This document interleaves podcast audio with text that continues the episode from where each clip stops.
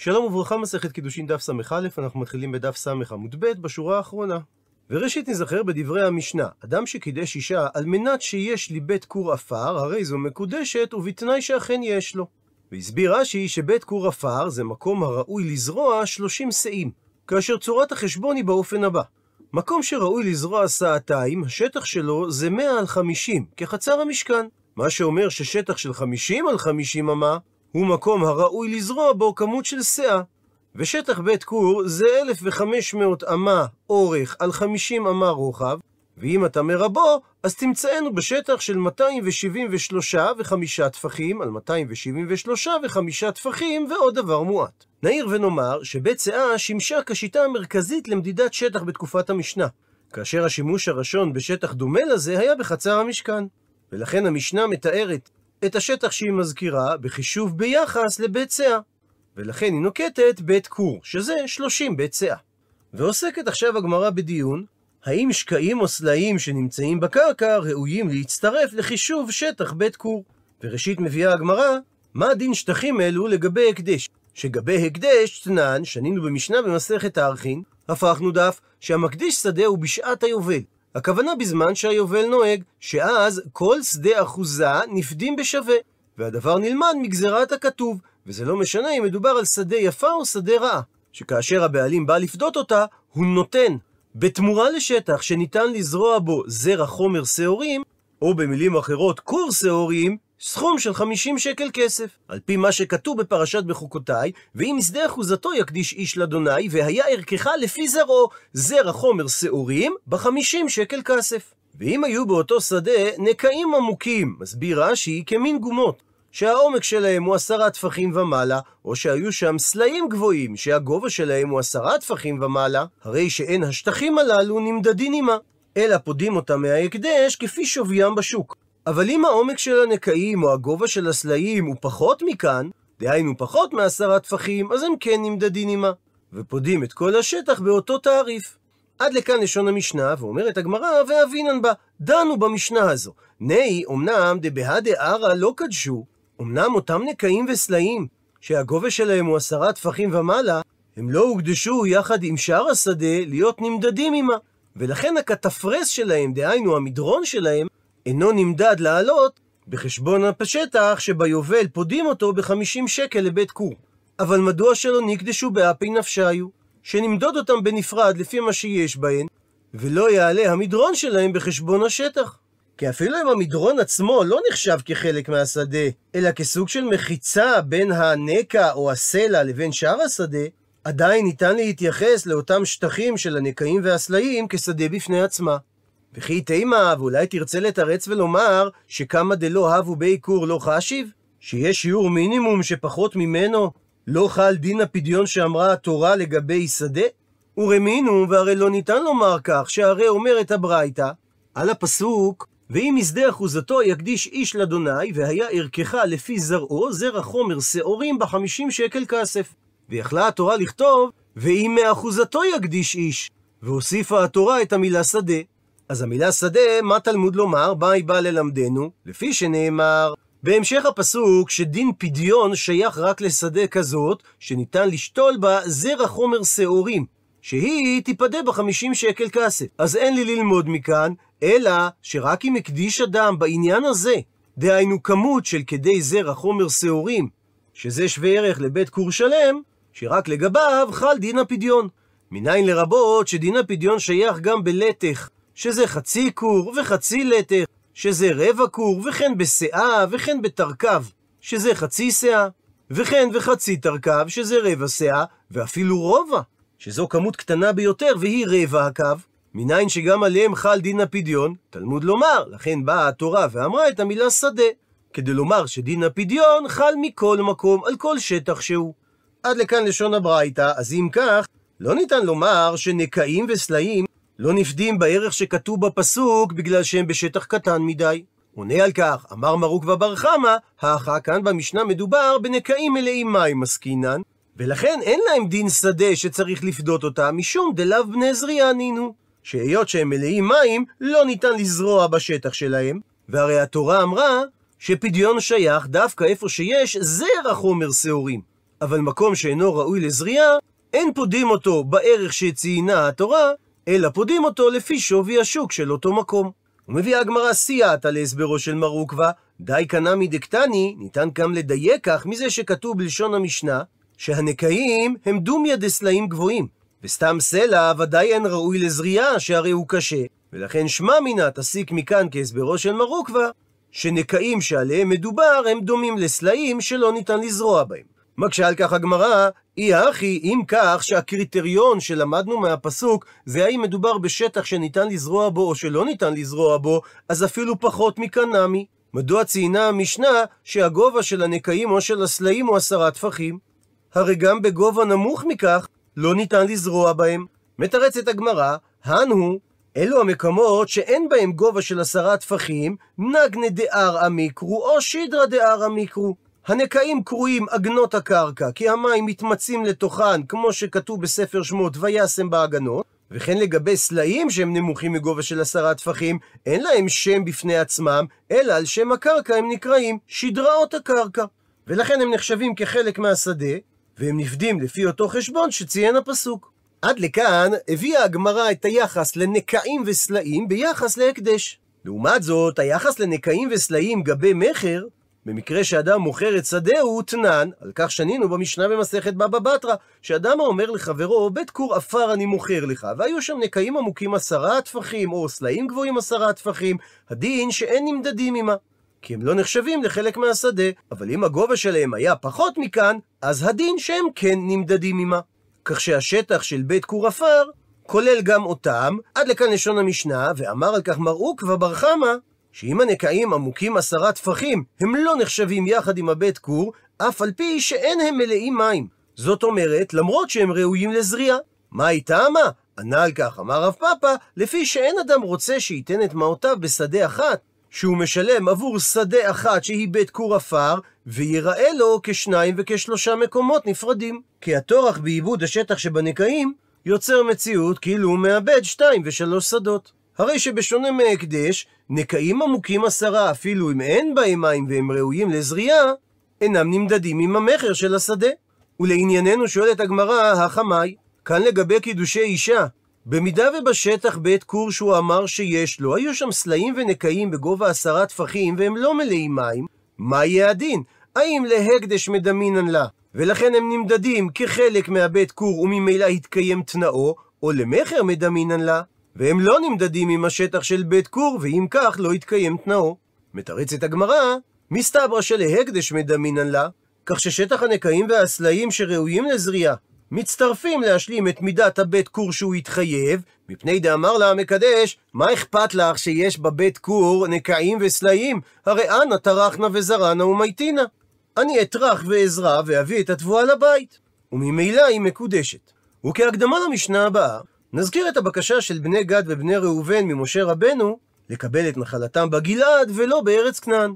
ואחרי שמשה רבנו נותן להם שמוס חזק, ראשי תיבות שיחת מוסר, הוא מסכם איתם שהם יקבלו את נחלתם בגלעד, ובלבד שהם יחלצו לפני השם למלחמה. ונתמקד בלשון התנאי, כפי שאמר אותו משה לראשי אבות המטות של בני ישראל. ויאמר משה עליהם, אם יעברו בני גד ובני ראובן איתכם את הירדן כל חלוץ למלחמה לפני אדוני ונכבשה הארץ לפניכם, ונתתם להם את ארץ הגלעד לאחוזה. ואם לא יעברו חלוצים איתכם, ונוחזו בתוככם בארץ כנען. התנאי הזה מכונה תנאי בני גד ובני ראובן, והוא המקור לכך שתנאי מועיל על פי דין תורה. הוא גם התנאי המנחה כיצד צריך לכתוב תנאים. ואומרת המשנה, רבי מאיר אומר, כל תנאי שאינו כתנאי בני גד ובני ראובן, זאת אומרת שהוא לא תנאי כפול.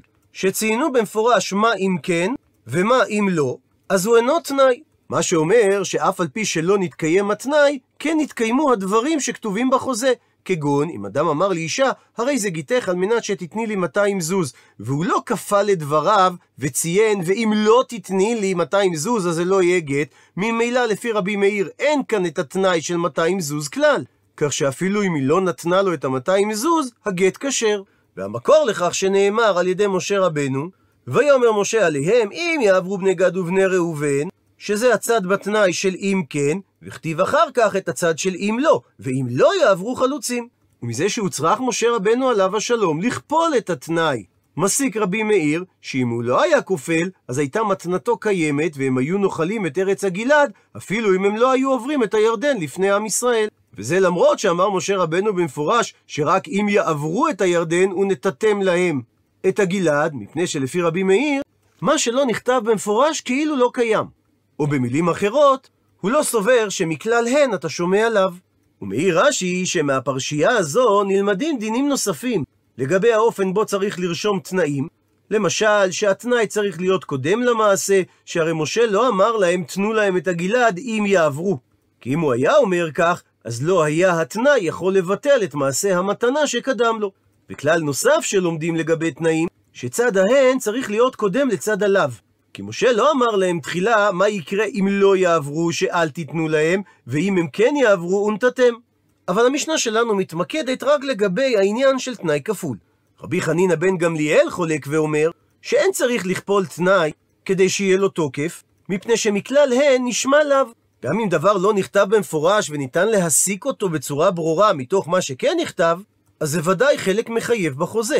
וזה שכפל משה רבנו את התנאי, זה משום שצריך הדבר לאומרו, שאלמלא כן יש במשמעות הדברים, שאם שבטי גד וראובן לא יעברו חלוצים לפני עם ישראל, שאפילו בארץ כנען הם לא ינחלו נחלה.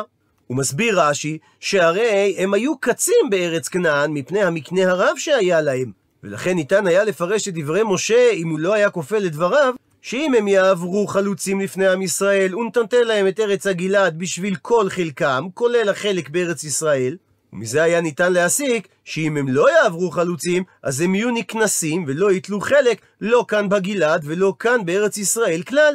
לכך היה צורך למשה רבנו לפרש שאם הם לא יעברו חלוצים לפני עם ישראל, הם לא יפסידו חלקם בכך. ויתלו נחלה כמו שאר השבטים על פי הגורל. ושואלת הגמרא, שפיר כאמר לי רבי חנינא בן גמליאל לרבי מאיר. רבי חנינא הסביר את הפסוקים היטב, ואם כן קשה, כיצד למד רבי מאיר מהפסוקים שיש חובה לכפול את שתי צדדי התנאי כדי שהתנאי ייכנס לתוקף? שהרי הסביר רבי חנינא שהסיבה שמשה רבנו כפל את התנאי לא הייתה כדי לתת לתנאי תוקף, שהרי את זה ניתן להבין על פי מה שכן נכתב, שהרי מכלל הן אתה שומע עליו. אלא שרצה משה רבנו להדגיש שאפילו אם גד וראובן לא יעברו למלחמה לפני שאר עם ישראל, הם יקבלו את חלקם בארץ כנען. עונה על כך, אמר לך רבי מאיר, שאיסא על כדעתך, אם היה עולה על דעתך לומר שכפל התנאי שאמר משה בפסוקים בא לפרש שאפילו אם הם לא יעברו הם לא יפסידו את חלקם בכל ארץ ישראל, ולאו לתנאי כפול הוא דעתה, והוא לא בא כדי להחזיק ולתת תוקף לתנאי, שאם לא יעברו חלוצים, אז לא תהיה מתנת ארץ גלעד מתנה. אז אם כן, הייתה התורה צריכה לכתוב, ואם לא יעברו ונאחזו בתוככם. ועל כורחך הייתי מפרש, שאכן הכפל שאמר משה, אם לא יעברו, בא ללמד אותנו שהם לא יפסידו את חלקם בארץ כנען. אבל שתי המילים שהוסיף משה בארץ כנען, הפכנו דף למה לי? לאיזה צורך הוסיף אותם משה בסוף דבריו? שהרי המילים בארץ כנען משמעותם מיעוט, שבארץ כנען הם ינחלו, וזה בא למעט שהם לא יתלו נחלה בארץ גלעד כנגד חלקם בארץ כנען. אז אם כך שמע מינה, אומר רבי מאיר, שמה שהוצרך משה לכפול את התנאי, לתנאי כפול הוא דעתה. זה בא ללמד אותנו שאין תוקף לתנאי אם הוא לא תנאי כפול. ולכן כפל משה ואמר, שאם לא יעברו חלוצים, אז לא יהיה בדבריי כלום. כי אם הוא לא היה כופל את התנאי, אז הייתה מתנתו קיימת, כי כפי שאמרנו, מכלל הן אנחנו לא שומעים לאו, ומה שלא נכתב במפורש לא קיים. ורבי חנינא בן גמליאל אמר לך בתגובה לדברי רבי מאיר, שלעולם לא בא משה רבנו לכפול את התנאי, אלא כדי לפרש את דבריו, שאפילו אם הם לא יעברו חלוצים לפני עם ישראל, הם לא יפסידו את נחלתם שיש להם בארץ ישראל. כי היא לא כתב רחמנה, אם התורה לא הייתה כותבת במפורש את המילים בארץ כנען, הווה אמינא, אז הייתי חושב לומר, שהמילים ונאחזו בתוככם מתייחס בארץ גלעד, שאם הם לא יעברו חלוצים, אז הם יתלו כפי המגיעם בארץ הגלעד, שבה הם כבר נאחזו, והם גם סייעו לשאר עם ישראל לכבוש את השטח הזה, אבל בארץ כנען, הם כלל לא יקבלו נחלה, והם גם לא יקבלו שטח בארץ הגלעד כנגד הנחלה שהם הפסידו בארץ כנען. ולכן התורה הייתה צריכה לכתוב ולהדגיש שהאחיזה היא דווקא בארץ כנען, שאף בארץ כנען הם יתלו נחלה, אף על פי שהם לא סייעו לכובשה. ולא הייתה התורה צריכה למעט שהם לא יקבלו נחלה בארץ הגלעד כנגד החלק שהם הפסידו בארץ כנען, שהרי לשיטתו של רבי חנינא בן גמליאל, מכלל הן אתה שומע לאו. ורבי מאיר יגיב על הדברים, שמלשון הפסוק ונוחזו בתוככם, לומדים שכל היכא דאית לכו משמע, שהם יקבלו נחלה בתוככם, בכל מקום שאתם תתלו נחלה. וזה לא משנה אם זה בארץ הגלעד או בארץ כנען.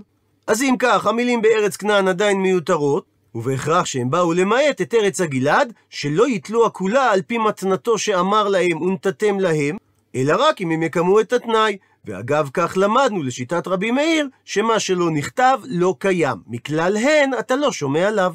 ומרחיבה הגמרא על ידי הברייתא הבאה. תניא, אמר רבי חנינא בן גמליאל, משל למה הדבר דומה? לאדם שהיה מחלק נכסיו לבניו. אמר, פלוני בני יירש שדה פלונית, ופלוני בני יירש שדה פלונית, ופלוני בני השלישי ייתן 200 זוז ויירש שדה פלונית.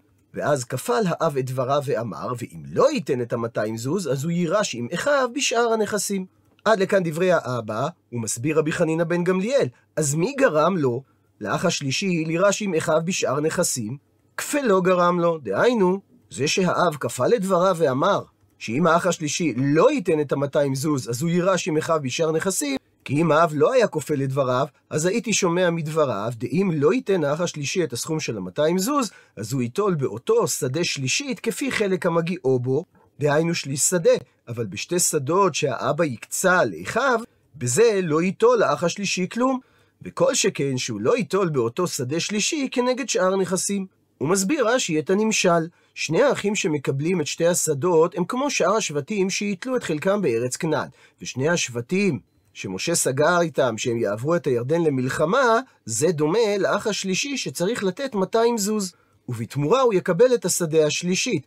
כך גם שני השבטים יתלו את ארץ הגלעד, ואם הם לא יעברו את הירדן למלחמה, אז הם לא יפסידו את חלקם בארץ כנען, שזה שאר הנכסים. ולכן כפל משה רבנו את התנאי, כדי שבני גד ובני ראובן יתלו את חלקם בארץ כנען, כי אם הוא לא היה כופל, אז הייתי אומר שהם לא יתלו בארץ כנען כלום, אלא רק בארץ הגלעד, מה שמגיע להם בה. ובואו נסדר את המשל והנמשל בטבלה. אדם שהיה מחלק נכסיו לבניו, זה מקביל למשה רבנו שחילק את ארץ כנען והגלעד. האבא אמר פלוני בני יירש שדה פלונית ופלוני בני יירש שדה פלונית, וזה מקביל לעשרת השבטים שנחלו את ארץ כנען. ופלוני בני ייתן 200 זוז ויירש שדה פלונית, זה מקביל לשבטי ראובן וגד, שהם יעברו חלוצים לכיבוש ארץ כנען, ואז הם ינחלו את ארץ הגלעד. וכפל האב את דבריו ואמר, ואם לא ייתן יירש עם אחיו בשאר נכסים, זה מקביל למה שאמר משה, ואם לא יעברו, שאז שבטי גד וראובן ינחלו רק בארץ כנען. הרי שכפילות התנאי מטרתה פרשנות. מקשה הגמרא על הברייתא, והלא דמיה המשל למתניתין.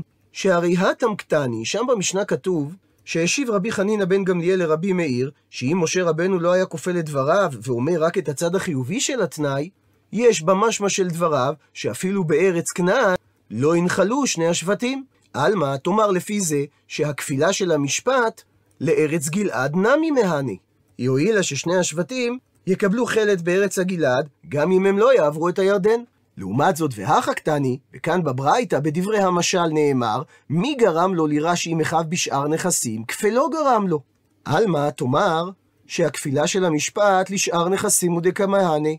זה הועיל רק לכך ששני השבטים יזכו גם בחלקם בארץ כנען, שהרי גם בלא כפילת התנאי, הם היו מקבלים את מה שמגיע להם מהכיבוש המשותף בארץ הגלעד. אז אם כך, המשל בברייתא לא דומה לתשובה של רבי חנינא בן גמליאל במשנה. מתרצת הגמרא, לא קשיא, כי אכן לא מדובר על אותה תשובה, אלא על תשובה בהתפתחות. הא, במשנה שלנו מדובר שרבי חנינא השיב לרבי מאיר, מקמי דיני מלא, לפני שאמר לו רבי מאיר, שמספיק היה לומר ונאחזו, ומזה היה מובן מה יפסידו שני השבטים במידה והם לא יקיימו את התנאי. לעומת זאת, הא, המשל שנאמר בברייתא, לבתר דני מלא, הוא לאחר שאמר לו רבי מאיר לרבי חנינא, שניתן היה להסתפק במילה ונאחזו, כדי להבין מה יפסידו שני השבטים במידה והם לא יקיימו את התנאי. הוא מסביר רש"י, במשנה סבר רבי חנינא שרבי מאיר דרש את כל התנאי הכפול, ולכן הוא אמר לו שאלמלא שמשה רבנו היה כופל את דבריו, אז המשמעות הייתה שאף בארץ כנען הם לא יתלו את חלקם אם הם לא יעברו את הירדן, וכל שכן במקום החביב להם, שהרי מכלל הן היינו שומעים לאו. כך שמשמעות דברי משה, שאם הם לא יעברו, לא תיתנו להם את ארץ הגלעד, וממילא שומעים מזה, גם בארץ כנען הם לא יקבלו. שהרי הם לא ישתתפו בכיבושה. והברייתא לעומת זאת, שמהמשל משמע שלא הועילה כפילת התנאי, אלא כדי לומר שהם יקבלו את חלקם בארץ כנען גם אם הם לא יעברו חלוצים, את זה אמר רבי חנינא, לאחר שאמר לו רבי מאיר, שניתן היה להסתפק במילה ונאחזו, ולמה הדגיש משה רבנו בארץ כנען. ועל כך ענה לו רבי חנינא, שזה בא ללמד, שגם אם הם לא יעברו את הירדן, הם יתלו חלק בארץ כנען. כי אם זה לא היה נכתב, אז היינו חושבים שמשמעות המילה ונאחזו בתוככם הכוונה בארץ הגלעד. כך שהתשובה של רבי חנינא בן גמליאל לרבי מאיר השתדרגה מהמשנה למשל בברייתא. ועכשיו מביאה הגמרא רצף שאלות על פסוקים, שנוגעת למחלוקתם של רבי מאיר ורבי חנינא, האם מכלל הן שומעים לאו? ושואלת הגמרא, בישלמה נוח לי להבין לרבי מאיר, שאמר שמכלל הן אתה לא שומע לה, ולכן צריך תנאי כפול, היינו דכתיב, זו הסיבה שנאמר. בתוכחה של ריבונו של עולם לקין, הלא אם תיטיב שאת, ואם לא תיטיב, לפתח חטאת רובץ. פירוש הפסוק, אם תיטיב את דרכיך, אז תקבל מנת שכר. ואם לא תיטיב את דרכיך, אז הפורענות מוכנה לבוא. אלא לרבי חנינא שאמר, שמכלל הן אתה שומע עליו, למה לכפילות הדברים?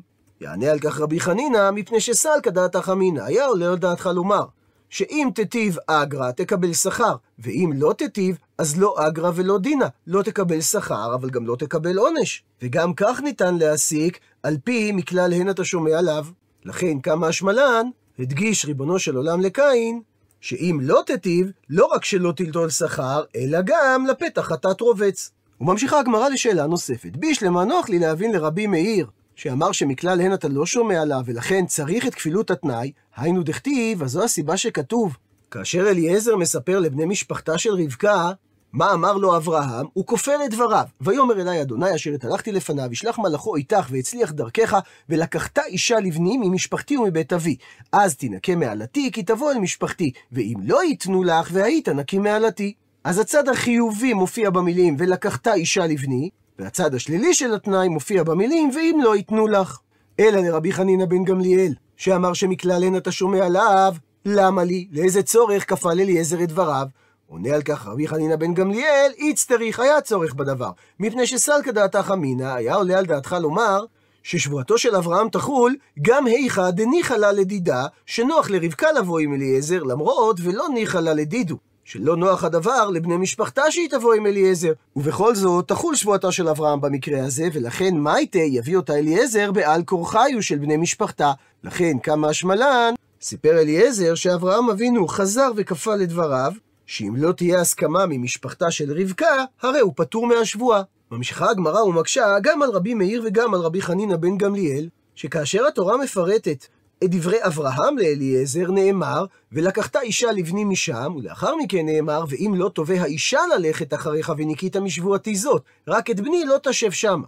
והיות שניסוח הצד השלילי בתנאי בדברי אברהם לאליעזר שונה מהניסוח בדברי אליעזר למשפחת רבקה, נשאלת השאלה, למה לי? מה הניסוח השונה של התנאי השלילי בא להוסיף? עונה על כך הגמרא, איצטריך, הדבר נצרך, מפני שסלקא דעתך אמינא, היה עולה על דעתך לומר, את הסברה ההפוכה מהתשובה הקודמת, שהיכא דניחא להו לדידו, היכן שנוח למשפחתה של רבקה, שהיא תלך עם אליעזר, ולא ניחא לה לדידי, אבל לא נוח לרבקה ללכת איתו, אולי תחול השבועה שאמר אברהם במקרה הזה, ולכן נייטה יביא אותה אליעזר גם בעל כורחה. ולכן כמה השמלן, באה התורה והשמיעה לנו שהדבר תלוי גם ברצון האישה. וממשיכה הגמרא לשאלה נוספת, בישלמה נוח לי להבין לרבי מאיר, שאמר שמכלל הן אתה לא שומע עליו, היינו דכתיב, זו הסיבה שהתורה אמרה בפרשת בחוקותיי, גם את הצד החיובי של התנאי, אם בחוקותיי תלכו ואת מצוותיי תשמרו ועשיתם אותם, וגם את הצד השלילי של התנאי, ואם בחוקותיי תמאסו, ואם את משפטיי תגאל נפשכם. אלא לרבי חנינא בן גמליאל, שאמר שמכלל הן אתה שומע עליו, אז למה לכפילות הלשון? עונה על כך הגמרא, איצטריך, נצרכה כפילות הלשון, מפני שסלקא דעתך אמינא, היה עולה על דעתך לומר, שאם בחוקותיי תלכו, אז תזכו לברכה, ואם בחוקותיי תמאסו, אז לא תקבלו ברכה, אבל גם ולא תקבלו קללה.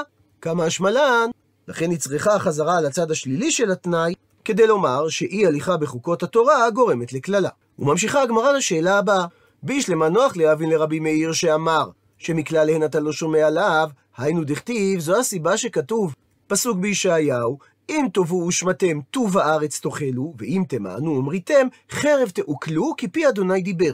אלא לרבי חנינא בן גמליאל, למה לי לומר גם את הצד השלילי של התנאי? עונה על כך הגמרא, איצטריך, הדבר נצרך, מפני שסלקא דעתך אמינא, היה עולה על דעתך לומר, שאם תאבו ושמעתם, אז תזכו לטובה, ואם תמענו, אז לא תזכו לטובה, אבל גם ולא רעה. כמה השמלן. לכן השמיע לנו הנביא ישעיהו גם את הצד השלילי של התנאי, כדי לומר שאם תמענו ומריתם, זה יגרום לרעה. ואגב כך, שואלת הגמרא, מהי הכוונה, הפכנו דף חרב תעוקלו, שמשמעות הלשון, שיאכילו אתכם חרב. כי אם הכוונה הייתה שעל ידי חרב אתם תעוקלו, אז היה צריך להיות כתוב בחרב תעוקלו. עונה על כך אמר רבא, שהכוונה שאתם תאכלו מילכה גלל נינתא, דהיינו מלח גס, ונהמה דסערי הכושה, ולחם שעורים קשה, ביחדים ובעצלי עם בצל. דאמר מר, שפת שנאפתה בפורני, שזה תנור גדול שהפתח שלו מהצד. כך נראה תנור מקורי כזה בעיר פומפיי. אז פת כזאת, כאשר היא חרבה, דהיינו יבשה, אם אוכלים אותה במלח ובצלים, הרי שהם קשים לגוף כחרבות. עד לכאן דף ס"א. למעוניינים בהרחבה, הזכרנו את ארץ הגלעד. נחלת בני גד ובני ראובן, שמוזכרת בספר במדבר, הינה חבל הררי במרכז עבר הירדן המזרחי, בין הירמוך בצפון לארנון בדרום. לפעמים היא נזכרת בשם גלעד סתם, אם כי יש שהמקרא מכנה בשם ארץ הגלעד את כל עבר הירדן המזרחי. ארץ הגלעד הייתה ארץ מרעה טוב, ארץ מקנה כנאמר בפסוק, וגם יערות היו שם, אך בייחוד היא נתפרסמה בשיחי הבושם היקר, צורי הגלעד, שהיה נמכר בשוקי מצרים כסם מרפא. ירמיהו קורא על מפלת פרעה נכו, עלי גלעד וקחי צורי בתולת בת מצרים. וגם ביחס לצרות עם ישראל שואל הנביא, הצורי אין בגלעד, אם רופא אין שם, כי מדוע לא עלתה ארוחת בת עמי? ארץ הגלעד היא החלק הנושב ביותר של ממלכת ירדן. חלקו הצפוני ידוע בשם עג'לון, והדרומי בשם אל-בלקה. והוא מיושב ברובו בבדואים נודדים ורועי צאן. במחוז הדרומי נמצאת העיר רבת עמון, בירת הממלכה. במחוז הצפוני המקום הידוע ביותר הוא הכפר הצ'רקסי ג'ארש, והיא גרש העתיקה שאלכסנדר ינאי ביצר אותה. גרש הייתה עיר משגשגת בימי שלטון רומי בארץ, ובימי הביניים היא הייתה העיר הראשית בגלעד. בצפון הגלעד שוכנת העיר ארביד, העיר השנייה בגודלה בממלכת ירדן. בביקורו של לורנס אוליפנט בארץ ישראל בשנת 1879, הוא העלה את הרעיון כי היהודים אשר יעלו ארצה יתיישבו באזור הגלעד, רעיון אשר גם הביא בספרו ארץ הגלעד, אבל הרעיון נדחה על ידי הטורקים. דוד בן גוריון האמין בעתיד ההתיישבות בעבר הירדן ובגלעד בפרט, וכתב, רוב מניינו ורוב בניינו של היישוב בעבר הירדן, בייחוד בגלעד, היה יהודי גם בימי שלטון רומא, וגם לאחר החורבן לא נשבת משם היישוב העברי, ואין כל ספק שהתאחזו היהודים בארץ מולדתם הראשונה, כי פה, בעבר הירדן, נולדה האומה העברית. תחיה ותפרש שוב את ארצות גלעד ובשן, וגבול המדבר הנוכחי יעתק ויושג עם ריבוי היישוב והרחבת התרבות מזרחה, ותחומי עבר הירדן יתרחבו ויתפשטו על חשבון השממה וערבת המדבר. עבר הירדן המזרחי ובכללו הגלעד נכללו בכתב המנדט על ארץ ישראל כחלק מהמדינה היהודית העתידית, אבל לאחר זמן קצר הוצא האזור מהתוכנית על ידי בריטניה שבגדה ביהודים. למרות זאת, קיימה הסוכנות היהודית בשנות ה-30 משא ומתן על רכישת האדמות בגלעד. הציונות הרוויזיוניסטית האמינה בחזון ההתיישבות היהודית גם בעבר הירדן. מנחם בגין, בנאומו ביום הקמת המדינה, הזכיר חזון זה וכך הוא נאם. על כן, נשוא נישא בגאון את חזון הגאולה השלמה, את חזון המולדת המשוחררת תחת הדגל העברי. עוד ענף יניפו חיילי ישראל את דגלנו על מגדל דוד, עוד חרוש תחרוש מחרשתנו את שדות הגלעד.